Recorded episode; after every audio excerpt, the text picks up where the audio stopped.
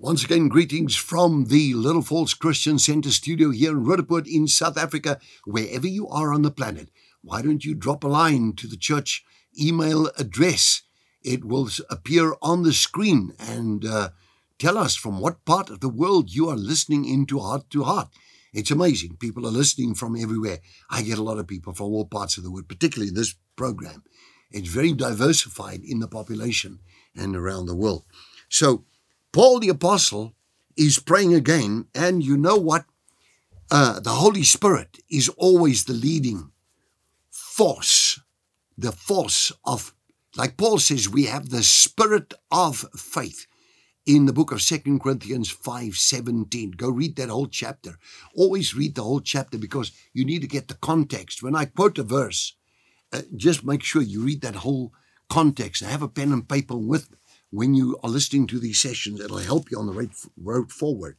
Paul says, For this reason, because I've heard of your faith in the Lord Jesus Christ and your love for God's people, your love for all God's people, I do not cease to give thanks for you, remembering you always in my prayers. And then he goes on with a prayer. But I want to say this to you when I pray, I think there's a huge amount of people that I pray for. And there's a huge amount of time that I spend for praying for people. If I look at the time spent praying for people and the time spent praying for self, it's it's it's a huge amount of time that I spend praying for the saints, God's people here at Little Falls. You know, you can actually come onto my personal WhatsApp.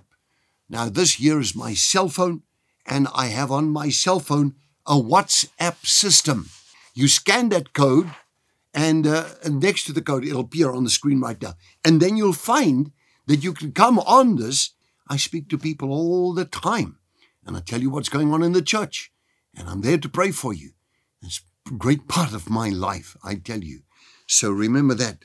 And he says, I always pray that the God of our Lord Jesus Christ, the Father of glory, may grant to you the spirit of wisdom and revelation that gives you a deep and personal, intimate insight into the true knowledge of Him.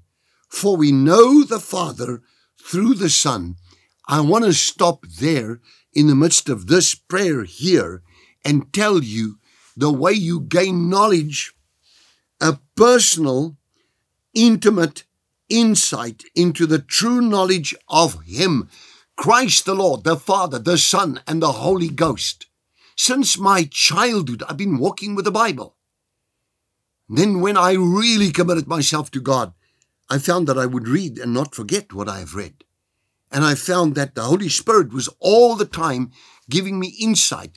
It's like the mind of Christ becomes the extension of your memory, it becomes the present tense of guiding you now, it becomes the revelation of what to do, it becomes the vision for the future, the mind of Christ.